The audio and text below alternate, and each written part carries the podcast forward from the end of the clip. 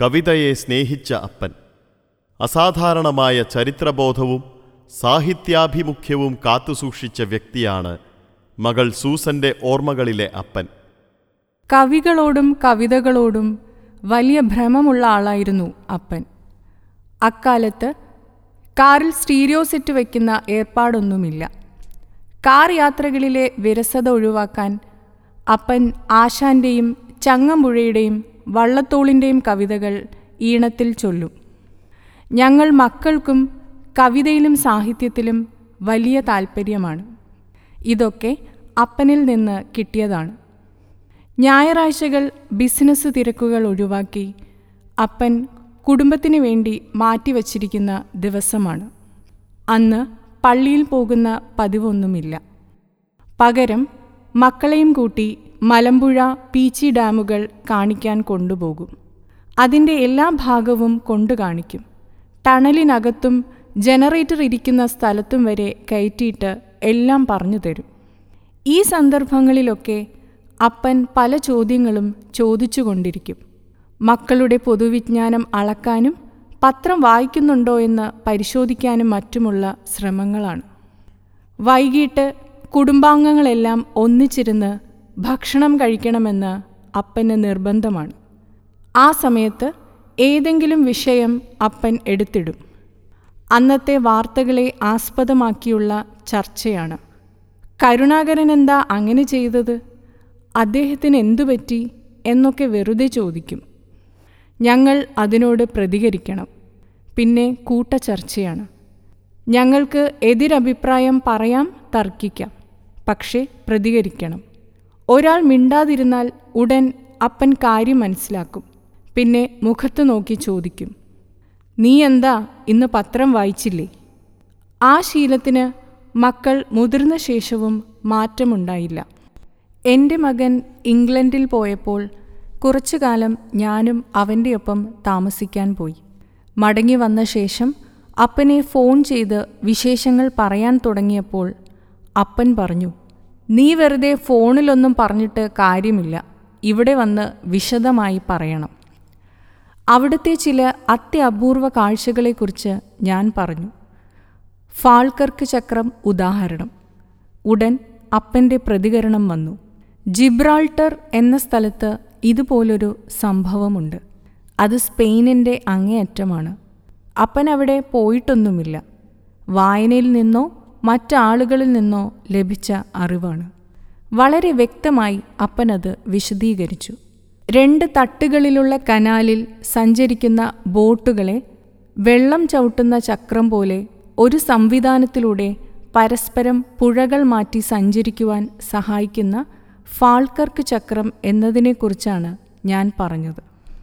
അപ്പോൾ Spain Africa എന്നിവയുടെ സംഗമ സ്ഥലത്ത് മെഡിറ്ററേനിയൻ കടലും അറ്റ്ലാന്റിക് സമുദ്രവും തമ്മിൽ ചേരുന്ന സ്ഥലത്ത് വെള്ളത്തിന്റെ ഡെൻസിറ്റിയിലുള്ള വ്യത്യാസം മൂലം മെഡിറ്ററേനിയനിലെ വെള്ളം താഴേക്കൂടെയും അറ്റ്ലാന്റിക്കിലെ വെള്ളം മുകളിലൂടെയും ഒഴുകി ഒരു വാട്ടർ കറന്റ് ഉണ്ടാകുന്നതിനെക്കുറിച്ച് അപ്പൻ പറഞ്ഞു തന്നു.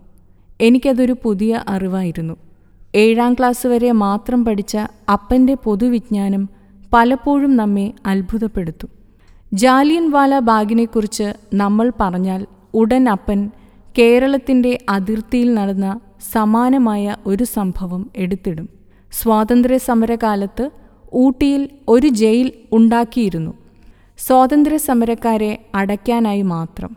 അന്ന് സാധനങ്ങൾ കൊണ്ടുപോകുന്ന ഒരു ട്രെയിനുണ്ട്.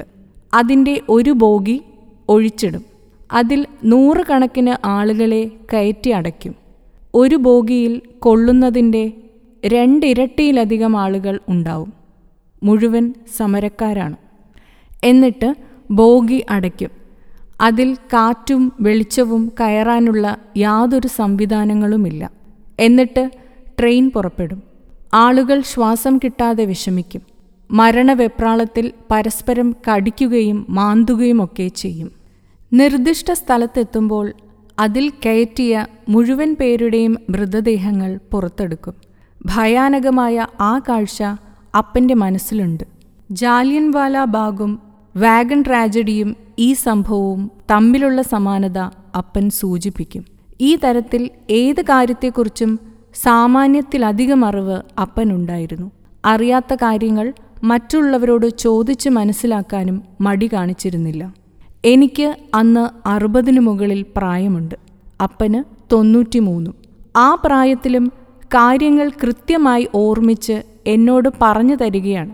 കണക്കിലെ പ്രോബബിലിറ്റിയെക്കുറിച്ച് പറഞ്ഞപ്പോൾ ബോംബെയിൽ കാനകളിലെ അഴുക്കുകൾ അടിഞ്ഞുകൂടി കാനകൾ അടയുന്നതിനും ഇതുപോലെ ഒരു സാധ്യതാ പഠനം നടന്നിരുന്നുവെന്നും അതനുസരിച്ചാണ് മുനിസിപ്പാലിറ്റിയിലെ ശുചിത്വ തൊഴിലാളികൾ കാനകൾ വൃത്തിയാക്കിയിരുന്നതെന്നും അപ്പൻ പറഞ്ഞു തന്നു. മരിക്കുന്നതിന് തൊട്ടു മുൻപ് തന്റെ കാലം ഏതാണ്ട് കഴിയാറായിരിക്കുന്നുവെന്ന ബോധ്യം അപ്പനുണ്ടായിരുന്നു. എന്നിട്ടും ജീവിതശൈലിയിൽ ഒരു മാറ്റവും വരുത്തിയിരുന്നില്ല. മാനസികമായി ഒരു വിഷമവും പ്രകടമാക്കിയതുമില്ല. ആ സമയത്തും ഇംഗ്ലീഷ് പത്രങ്ങളടക്കം മൂന്നും നാലും പത്രങ്ങൾ എന്നെക്കൊണ്ട് വായിപ്പിക്കും. ഒരു പത്രത്തിൽ നിന്നും കാര്യങ്ങൾക്ക് വ്യക്തത ഉണ്ടായില്ലെങ്കിൽ അടുത്ത പത്രത്തിൽ നിന്നും അറിയണം. നാളെ മരിക്കും എന്നു തോന്നും വിധം അവശതയായ ഘട്ടത്തിലും അപ്പൻ കിടക്കയിൽ കിടക്കില്ല. പൂമുഖത്ത് കസേരയിട്ടിരിക്കും കിടക്കാൻ നമ്മൾ പറഞ്ഞാൽ മറുപടി ഇങ്ങനെയാവും. കിടന്നാൽ പിന്നെ കിടന്നു പോവുകയേയുള്ളൂ. ആ സമയത്തും അടുത്തതായി എന്തൊക്കെ ചെയ്യാം എന്ന പോസിറ്റീവായ ചിന്തയായിരുന്നു അപ്പന്റെ മനസ്സിൽ. പരമാവധി വളർച്ച എന്നതായിരുന്നു അപ്പന്റെ ലക്ഷ്യം. വിശാലമായ ചിന്താ പദ്ധതികൾ വെച്ചു പുലർത്തുമ്പോഴും അതിനു പിന്നിൽ പതിയിരിക്കുന്ന അപകടങ്ങൾ അപ്പൻ ശ്രദ്ധിച്ചിരുന്നു. എന്റെയും സഹോദരിമാരുടെയും കോളേജ് വിദ്യാഭ്യാസം ചെന്നൈയിലായിരുന്നു. തൃശൂരിലെ വീടിനടുത്ത് കോളേജ് ഉണ്ടായിട്ടും അപ്പൻ ഞങ്ങളെ ദൂരേക്കയച്ചു മക്കൾ പൊട്ടക്കിണറ്റിലെ തവളകളെപ്പോലെ വളരാൻ പാടില്ല എന്ന് നിർബന്ധമുണ്ടായിരുന്നു. അവർ ഈ ലോകം കാണണം പുതിയ കാര്യങ്ങൾ അറിയണം. ചെന്നൈയിൽ ഞങ്ങളെ കൊണ്ടാക്കാൻ അപ്പൻ വരും. ക്യാമ്പസിൽ കൊണ്ടുവിട്ടിട്ടേ മടങ്ങൂ. തനിച്ച് അയക്കില്ല. എന്തെങ്കിലും ആവശ്യത്തിന് ഹോസ്റ്റൽ വിട്ട് പുറത്തു പോകേണ്ടി വന്നാൽ ബസ്സിലേ പോകാവൂ. ഒരിക്കലും ടാക്സി പിടിക്കരുത്. ഒരമ്മ പറഞ്ഞു തരും പോലെ അപ്പൻ പറഞ്ഞു തരും. ഞങ്ങളുടെ സുരക്ഷിതത്വത്തിന്റെ കാര്യത്തിൽ അത്രയ്ക്ക് ഉത്കണ്ഠയായിരുന്നു. ആ ഇടയ്ക്ക് ഒരു ടാക്സിക്കാരൻ ഒരു പെൺകുട്ടിയെ പിടിച്ചുകൊണ്ടുപോയത് വലിയ വാർത്തയായിരുന്നു. മക്കൾ ലോകം കാണുകയും മാനസികമായി വികസിക്കുകയും ഒപ്പം സുരക്ഷിതരായിരിക്കുകയും ചെയ്യണമെന്ന വിശാലവും പ്രായോഗികവുമായ കാഴ്ചപ്പാടുകളായിരുന്നു അപ്പന്. അപ്പൻ ലുബ്ധനാണെന്ന് തെറ്റിദ്ധരിച്ച ഒട്ടേറെ പേരുണ്ട്. അതും തെറ്റാണ്. അവശ്യ സമയത്ത് എത്ര പണം ചെലവാക്കാനും മടിയില്ല. അപ്പന്റെ ഇളയ അനുജന്റെ വിവാഹ സമയത്ത് ഞാൻ പത്താം ക്ലാസ്സിൽ പഠിക്കുകയാണ്. അന്ന് ഞങ്ങൾ പെൺമക്കളും ഇളയമ്മയും കൂടി കല്യാണത്തിന് സാരി എടുക്കാനായി തൃശൂരിൽ അന്നത്തെ ഏറ്റവും വലിയ കടയായ ഫാഷൻ ഫാബ്രിക്സിൽ പോയി. കാഴ്ചയിൽ നല്ല ഭംഗിയുള്ള ബനാറസ് പട്ടുസാരിയുമായി മടങ്ങി വന്നു. എഴുപത്തിയഞ്ച് രൂപ വില. അന്ന് ഒരു പവൻ സ്വർണത്തിനും എഴുപത്തിയഞ്ച് രൂപയുള്ളൂ സാരി കണ്ടിട്ട് അപ്പൻ ചോദിച്ചു ആ കടയിൽ ഇത്രയും വിലയ്ക്കുള്ള സാരിയേ ഉള്ളൂ. കുറേ കൂടി വിലയുള്ള ഒരെണ്ണം വാങ്ങിയിട്ട് വാ. ഞങ്ങളെ രണ്ടാമത് പറഞ്ഞയച്ച് നൂറ്റി അൻപത് രൂപയുടെ ഒരു സാരി വാങ്ങിപ്പിച്ചു. അതേസമയം അനാവശ്യ കാര്യങ്ങൾക്ക് പണം ചെലവാക്കാൻ സമ്മതിച്ചിരുന്നുമില്ല. ഞങ്ങൾ പെൺമക്കൾക്കെല്ലാം അറുപത് എഴുപത് വയസ്സ് പ്രായമായി. ആർക്കും കാര്യമായ അസുഖമില്ല. പ്രത്യേകിച്ച് തൈറോയിഡിന്റെ ശല്യം ഒട്ടുമില്ല. കാരണം ചെറുപ്പത്തിൽ അപ്പൻ കർശനമായി ഒരു കാര്യം പറഞ്ഞു ചെയ്യിച്ചിരുന്നു. അന്ന് തൈറോയിഡിന്റെ അസുഖം വ്യാപകമാണ്. എന്നാൽ കാര്യമായ ചികിത്സയില്ല. പകരം ചെറിയ മീനിന്റെ മുള്ള് കടിച്ചു തിന്നണം. അത് അപ്പൻ ഞങ്ങളെക്കൊണ്ട് നിർബന്ധമായി ചെയ്യിച്ചിരുന്നു. അതുപോലെ മീൻ എണ്ണ ഗുളികകളും കഴിപ്പിച്ചിരുന്നു. ഞാൻ മടി പിടിക്കും. ചാള പോലെ ഏതോ മീനിന്റെ എണ്ണ കൊണ്ടുള്ള ഗുളികയാണ്. അത് കഴിച്ചാൽ വല്ലാത്ത നാറ്റമുണ്ട്. ഇടയ്ക്കിടെ എക്കിൾ വന്നുകൊണ്ടിരിക്കും. ഓരോ എക്കിളിനൊപ്പവും നാറ്റം ആവർത്തിക്കും. ഒരു വലിയ ഗ്ലാസ് പാലും മുട്ടയും എല്ലാവരും എല്ലാ ദിവസവും കഴിക്കണമെന്ന് നിർബന്ധമാണ്. ആരെങ്കിലും മടി പറഞ്ഞാൽ അപ്പൻ കണ്ണുരുട്ടും. ഉച്ചയ്ക്ക് ചോറിനൊപ്പം പച്ചക്കറി കഴിക്കണം. രാത്രി മീൻ കറിയും വറുത്തതും. എല്ലാവരും കഴിച്ചെന്ന് ഉറപ്പ് വരുത്തിയിട്ടേ അപ്പൻ കഴിക്കൂ.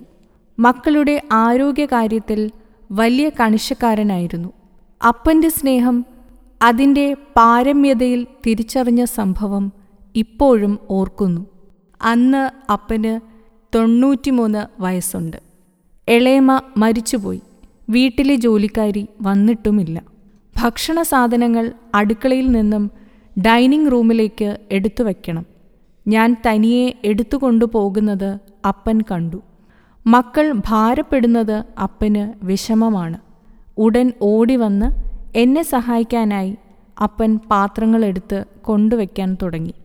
എനിക്ക് കാര്യം മനസ്സിലാകാതിരിക്കാൻ പാത്രത്തിൽ നിന്ന് ഓരോന്നെടുത്ത് കുറിച്ചുകൊണ്ട് പറയും. ഇതിന് ഇത്തിരി ഉപ്പ് കൂടുതലാണല്ലോ. തൊണ്ണൂറ്റിമൂന്ന് വയസ്സുള്ള ആളാണ് എന്നെ സഹായിക്കാൻ ഓടി വന്നത്. എന്റെ അനുജത്തിക്ക് ഒരു ആക്സിഡന്റ് വന്നു. എല്ലുകൾ ഒടിഞ്ഞ് വല്ലാത്ത അവസ്ഥയിലാണ്. ഉടൻ സർജറിയും ബ്ലഡും വേണം. നോക്കിയപ്പോൾ എന്റെയും അവളുടെയും ഒരേ ബ്ലഡ് ഗ്രൂപ്പാണ്. O positive. ഒരുപാട് ബ്ലഡ് വേണം. ഞാൻ കൊടുക്കാൻ തയ്യാറായി നിൽക്കുമ്പോൾ അപ്പൻ ആശുപത്രിക്കാരുമായി വഴക്കിടുന്നു. കാരണം അപ്പനും ഓ പോസിറ്റീവാണ്. എന്താ എന്റെ ബ്ലഡ് എടുത്തു കൊടുത്താൽ എന്നാണ് അപ്പന്റെ ചോദ്യം. എൺപത് വയസ്സ് കഴിഞ്ഞയാളുടെ ബ്ലഡ് എടുക്കാൻ പറ്റില്ല എന്ന് അവർ പറയുന്നുണ്ടെങ്കിലും അപ്പൻ സമ്മതിക്കുന്നില്ല. അതുപോലെ മക്കളെ കരുതുന്നയാളാണ് അപ്പൻ. ഞങ്ങൾക്ക് എല്ലാ ജീവിത സൗകര്യങ്ങളും ഒരുക്കി തരുമ്പോഴും അപ്പൻ മിതവ്യയത്തിന്റെ അങ്ങേയറ്റമായിരുന്നു. കാലിൽ കിടക്കുന്ന ഹവായ് ചപ്പൽ പൊട്ടിയാൽ പൊട്ടിയ വള്ളി മാറ്റിയിട്ട് ഉപയോഗിക്കും. സിൽക്ക് ജുബ്ബ ഇടില്ല. സാധാരണ കോട്ടൺ ജുബ്ബ മതി. ഉള്ളത് അലക്കി തേച്ച് വൃത്തിയായി ധരിക്കും. കഴുത്തിൽ സ്വർണമാല കയ്യിൽ ബ്രേസ്ലെറ്റ് വിരലിൽ നിറയെ മോതിരങ്ങൾ ഇതൊക്കെയാണ് അന്നത്തെ സമ്പന്നരുടെ രീതികൾ. ആരെങ്കിലും അതേക്കുറിച്ച് പറഞ്ഞാൽ അപ്പൻ എതിർക്കും. അതൊക്കെ വിടന്മാരുടെ വേഷഭൂഷാദികളാണെന്ന് പറഞ്ഞൊഴിയും. ആണുങ്ങൾ യാതൊരുവിധ ആഭരണങ്ങളും ധരിക്കുന്നതോ അണിഞ്ഞൊരുങ്ങുന്നതോ അപ്പൻ ഇഷ്ടപ്പെട്ടിരുന്നില്ല. വിവാഹിതനായി ജീവിക്കുന്ന വ്യക്തി അബദ്ധസഞ്ചാരം നയിക്കുന്നത് അപ്പന് കടുത്ത എതിർപ്പുള്ള സംഗതിയായിരുന്നു. പെൺമക്കളുടെ വിവാഹം കഴിയുന്ന സന്ദർഭത്തിൽ ഭർത്താവായി വരുന്നയാളോട് കുടുംബജീവിതത്തിൽ പാലിക്കേണ്ട മൂല്യങ്ങളെക്കുറിച്ച് അപ്പൻ വിശദമായി സംസാരിക്കും. വീട്ടിലുണ്ടാക്കുന്ന ഭക്ഷണത്തിന്റെ രുചിയും ഗുണവും പോലെയാണ് മറ്റെല്ലാം. ലൈംഗിക സുഖം പോലും വീട്ടിൽ നിന്ന് അനുഭവിക്കണം. അതാണ് നല്ലതും ചീപ്പസ്റ്റും. പുറത്തുപോയി പണം കൊടുത്ത് അത് കണ്ടെത്താൻ ശ്രമിച്ചാൽ രണ്ടാണ് നഷ്ടം. കാശും പോകും രോഗങ്ങൾ വേറെയും. അപമാനവും മാനക്കേടും ഒഴിവാക്കാനെന്ന മട്ടിൽ ചിലർ നടത്തുന്ന ബ്ലാക്ക്മെയിലിംഗ് തന്ത്രങ്ങളിലും നമ്മൾ കുടുങ്ങും. ഇത്തരം പ്രലോഭനങ്ങളിൽ പെടാത്തതുകൊണ്ടാണ് വിജയിച്ച വ്യക്തിയായതെന്ന് അപ്പൻ പറയും.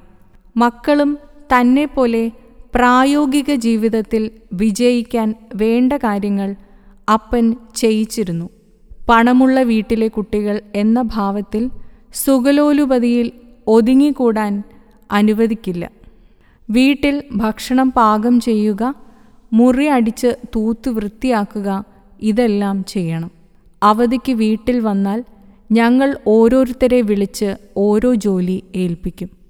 ഇന്ന് പറമ്പിൽ ഇത്ര പണിക്കാരുണ്ടാവും. അവർ ജോലി ചെയ്യുന്നുണ്ടോ എന്ന് നീ നോക്കണം എന്ന് പറഞ്ഞ് ഓരോ കാര്യങ്ങൾ ഏൽപ്പിക്കും. വൈകിട്ട് വന്ന് അതിന്റെ വിശദാംശങ്ങൾ അന്വേഷിക്കും. നമുക്ക് ഉത്തരവാദിത്വബോധം ഉണ്ടാകാനാണ് ഇതൊക്കെ ഏൽപ്പിക്കുന്നത്. അതുപോലെ മറ്റുള്ളവരിൽ നിന്ന് അറിവുകൾ സ്വാംശീകരിക്കുക എന്നത് അപ്പന്റെ നിർബന്ധിത ശീലങ്ങളിൽ ഒന്നായിരുന്നു. ഒരു ഡോക്ടറാവട്ടെ അഭിഭാഷകനാവട്ടെ അവരെ കാണുന്ന മാത്രയിൽ അവരിൽ നിന്ന് അറിയാൻ സാധിക്കുന്ന എല്ലാ കാര്യങ്ങളും ചോദിച്ചു മനസ്സിലാക്കും. പഠന പ്രക്രിയ മരണം വരെ നീണ്ടു നിൽക്കുന്ന ഒന്നാണെന്ന് ജീവിതം കൊണ്ട് അപ്പൻ പഠിപ്പിച്ചു. പെൺമക്കളുടെ പ്രസവം അടുക്കുന്ന സമയത്ത് ഞങ്ങളെക്കാൾ ടെൻഷൻ അപ്പനാണ്. കുഞ്ഞ് ജനിച്ചാലുടൻ ആദ്യം അന്വേഷിക്കുന്നത് അതിന്റെ ആരോഗ്യസ്ഥിതിയാണ്. കുട്ടി ആണോ പെണ്ണോ വെളുത്തതോ കറുത്തതോ ഒന്നും അപ്പന് പ്രശ്നമല്ല. ആരോഗ്യമുണ്ടോ അംഗവൈകല്യമുണ്ടോ അതുമാത്രമാണ് നോട്ടം. അതുണ്ടെങ്കിൽ ജീവിക്കാൻ സാധിക്കും എന്നായിരുന്നു വിശ്വാസം. അപ്പനിൽ നിന്ന് ഞാൻ പഠിച്ച ഏറ്റവും വലിയ പാഠം ഇതാണ്. വെറുതെ ഒഴുക്കിൽപ്പെട്ടു പോകുന്ന ഒരാളായിട്ട് കാര്യമില്ല. ലഭ്യമായ സാഹചര്യങ്ങളിൽ നിന്നും പരമാവധി നേട്ടങ്ങൾ ഉണ്ടാക്കുക എന്നതാണ് പ്രധാനം. പലവിധ സ്വാധീനങ്ങളാൽ അപ്പൻ എന്നെ പലപ്പോഴും തെറ്റിദ്ധരിച്ചിട്ടുണ്ട്. ഞാൻ തിരുത്താൻ പോയില്ല. എന്നെങ്കിലും സത്യം ബോധ്യപ്പെടുമെന്ന് കരുതി കാത്തിരുന്നു. ഒടുവിൽ അത് സംഭവിക്കുക തന്നെ ചെയ്തു. ഞാൻ കരുതിയതുപോലെ ആയിരുന്നില്ല പല മനുഷ്യരുമെന്ന് അവസാന നാളുകളിൽ എന്നോട് തുറന്നു സമ്മതിച്ചു. മിതഭാഷിയായിരുന്ന അപ്പനിൽ നിന്നും ഇത്തരമൊരു കുറ്റസമ്മതം ധാരാളം മതിയായിരുന്നു എനിക്ക് എന്റെ സങ്കടങ്ങൾ മറക്കാൻ. മരണക്കിടക്കയിൽ വെച്ച് നീ അടുത്തിരുന്ന് എനിക്ക് കവിതകൾ വായിച്ചു തരണമെന്ന് അപ്പൻ ആവശ്യപ്പെട്ടപ്പോൾ അദ്ദേഹം എന്നെ എത്രമാത്രം സ്നേഹിക്കുന്നു എന്ന് മനസ്സിലായി. അപ്പനു വേണ്ടി കൂടുതലായി ഒന്നും ചെയ്യാൻ കഴിഞ്ഞില്ലല്ലോ എന്നോർത്ത് എനിക്ക് വേദന തോന്നുകയും ചെയ്തു. സൂസന്റെ ഭർത്താവ് ഡോക്ടർ തോമസ് വർഗീസ് അനൽപമായ ആദരവോടെയാണ് അപ്പനെ ഓർക്കുന്നത്.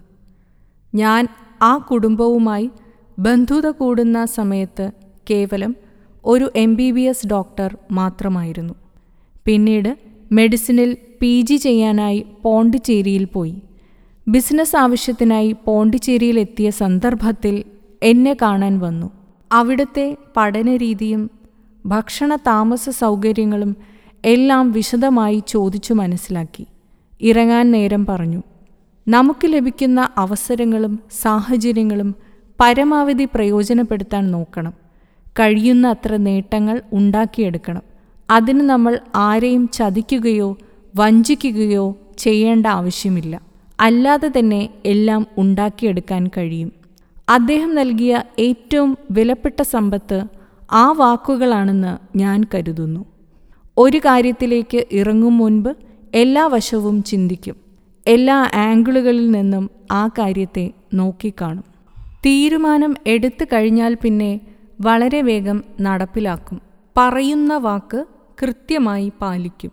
അതിൽ സാമ്പത്തികമായി നഷ്ടം വന്നാലും കൂസാക്കില്ല. പഠിക്കാൻ കഴിവുള്ള ഒരുപാട് കുട്ടികളെ ആരുമറിയാതെ സഹായിച്ചിരുന്നു. സഹായം അർഹിക്കുന്ന കൈകളിൽ തന്നെ എത്തണമെന്ന കാര്യം നിർബന്ധമായിരുന്നു. ആരെങ്കിലും വന്നു പറയും പൈലേട്ടാ ആ കുട്ടിക്ക് പഠിക്കാൻ കഴിവുണ്ട് പക്ഷേ പണമില്ല. ശരി എന്നെ വന്നൊന്ന് കാണാൻ പറയൂ. കുട്ടി വന്നാൽ ആദ്യം ചില കാര്യങ്ങൾ ചോദിച്ചറിയും. വെറുതെ ഒരു രസത്തിന് വല്ലവരുടെയും ചെലവിൽ പഠിക്കാനുള്ള പുറപ്പാടാണോ? അതോ പഠിച്ച് ജോലി വാങ്ങി കുടുംബം നോക്കണമെന്നുള്ള സദുദ്ദേശമാണോ എന്നെല്ലാം ചോദിച്ചറിയും. ഉദ്ദേശശുദ്ധി വ്യക്തമായി കഴിഞ്ഞാൽ പിന്നെ ആ കുട്ടിക്ക് കോഴ്സ് കഴിയും വരെയുള്ള മുഴുവൻ ചെലവും വഹിക്കും. അത് സ്വന്തം ഭാര്യ പോലും അറിയണമെന്നില്ല. പണം എത്തിച്ചു കൊടുക്കുന്ന ചില സ്റ്റാഫിന് മാത്രം അറിയാം ഇത് മാത്രം പോരല്ലോ. ഇതിനപ്പുറം നമുക്ക് എന്ത് ചെയ്യാൻ പറ്റും എന്ന ചിന്തയാണ് അദ്ദേഹത്തെ ഉയരങ്ങളിലെത്തിച്ചത്. ഊണിലും ഉറക്കത്തിലും വളർച്ചയെക്കുറിച്ച് മാത്രം ചിന്തിച്ചിരുന്നു. മറ്റുള്ളവരോട് മത്സരിക്കുക എന്നതിലേറെ സ്വയം എങ്ങനെ മെച്ചപ്പെടുത്താം എന്നാണ് അദ്ദേഹം ശ്രമിച്ചത്. ആരെയും ആശ്രയിക്കാതെ ആരെയും വഞ്ചിക്കാതെ വിജയത്തിന്റെ അപാരതയിലെത്തിയ ഒരാൾ. ഒരു ലക്ഷ്യം മനസ്സിൽ കണ്ട് അത്യധ്വാനം ചെയ്യുക. ക്ഷീണവും വിശ്രമവും ഒന്നും അതിൽ തടസ്സമാവില്ല എന്നതായിരുന്നു അദ്ദേഹത്തിന്റെ നയം. എല്ലാ ഓണത്തിനും ക്രിസ്മസിനും കുടുംബ വീട്ടിൽ ഒന്നിച്ചു കൂടണമെന്ന് നിർബന്ധമാണ്. ആരെങ്കിലും തമ്മിൽ എന്തെങ്കിലും അഭിപ്രായ ഭിന്നതയുണ്ടെങ്കിൽ അത് അവസാനിപ്പിച്ച് ഒന്നിച്ചു നിൽക്കണം എന്ന താൽപ്പര്യമായിരുന്നു അതിനു പിന്നിൽ. ഏറ്റവും പുതിയ സാങ്കേതിക മാറ്റങ്ങൾ ആദ്യം സ്വന്തമാക്കണമെന്ന വാശി അപ്പനിലുണ്ടായിരുന്നു കാർ പ്രചാരത്തിൽ വരും മുൻപുള്ള ഒരു സംഭവം നോക്കാം. സ്വർണത്തിന് പവന് പതിനഞ്ച് മുതൽ പതിനെട്ട് രൂപ വരെ വിലയുള്ള കാലത്ത് സൈക്കിളിന് മുന്നൂറ് രൂപയാണ് വില. അന്ന് സ്വന്തമായി സൈക്കിളുള്ള വീട് അപൂർവമാണ്. അപ്പൻ വിവാഹം കഴിച്ച് മൂന്ന് മക്കളായ ശേഷമാണ് ഒരു സൈക്കിൾ സ്വന്തമാക്കുന്നത്. അപ്പന്റെ ഇളയ അനുജൻ തിമോത്തി അപ്പന്റെ കൂടെയാണ് താമസം. അവർ തമ്മിൽ ഇരുപത് വയസ്സിന്റെ വ്യത്യാസമുണ്ട്. അപ്പന് ഇരുപത്തഞ്ച് വയസ്സുള്ളപ്പോൾ ഇളയപ്പന് അഞ്ച് വയസ്സ് പ്രായം. ഒരു മകനെ പോലെയാണ് അപ്പൻ ഇളയപ്പനെ നോക്കിയിരുന്നത്. അപ്പന് സൈക്കിൾ വാങ്ങിയപ്പോൾ ഇളയപ്പന് അക്കൂട്ടത്തിൽ ചെറിയൊരു സൈക്കിൾ വാങ്ങി. രണ്ടുപേരും കൂടി തൃശൂർ നഗരത്തിലൂടെ ആ സൈക്കിൾ ചവിട്ടി പോകുന്ന കാഴ്ച ആളുകൾക്ക് ഒരു ഹരമായിരുന്നു. അന്ന് കാറുകൾ കേരളത്തിൽ എത്തി നോക്കിയിട്ടുകൂടിയില്ല.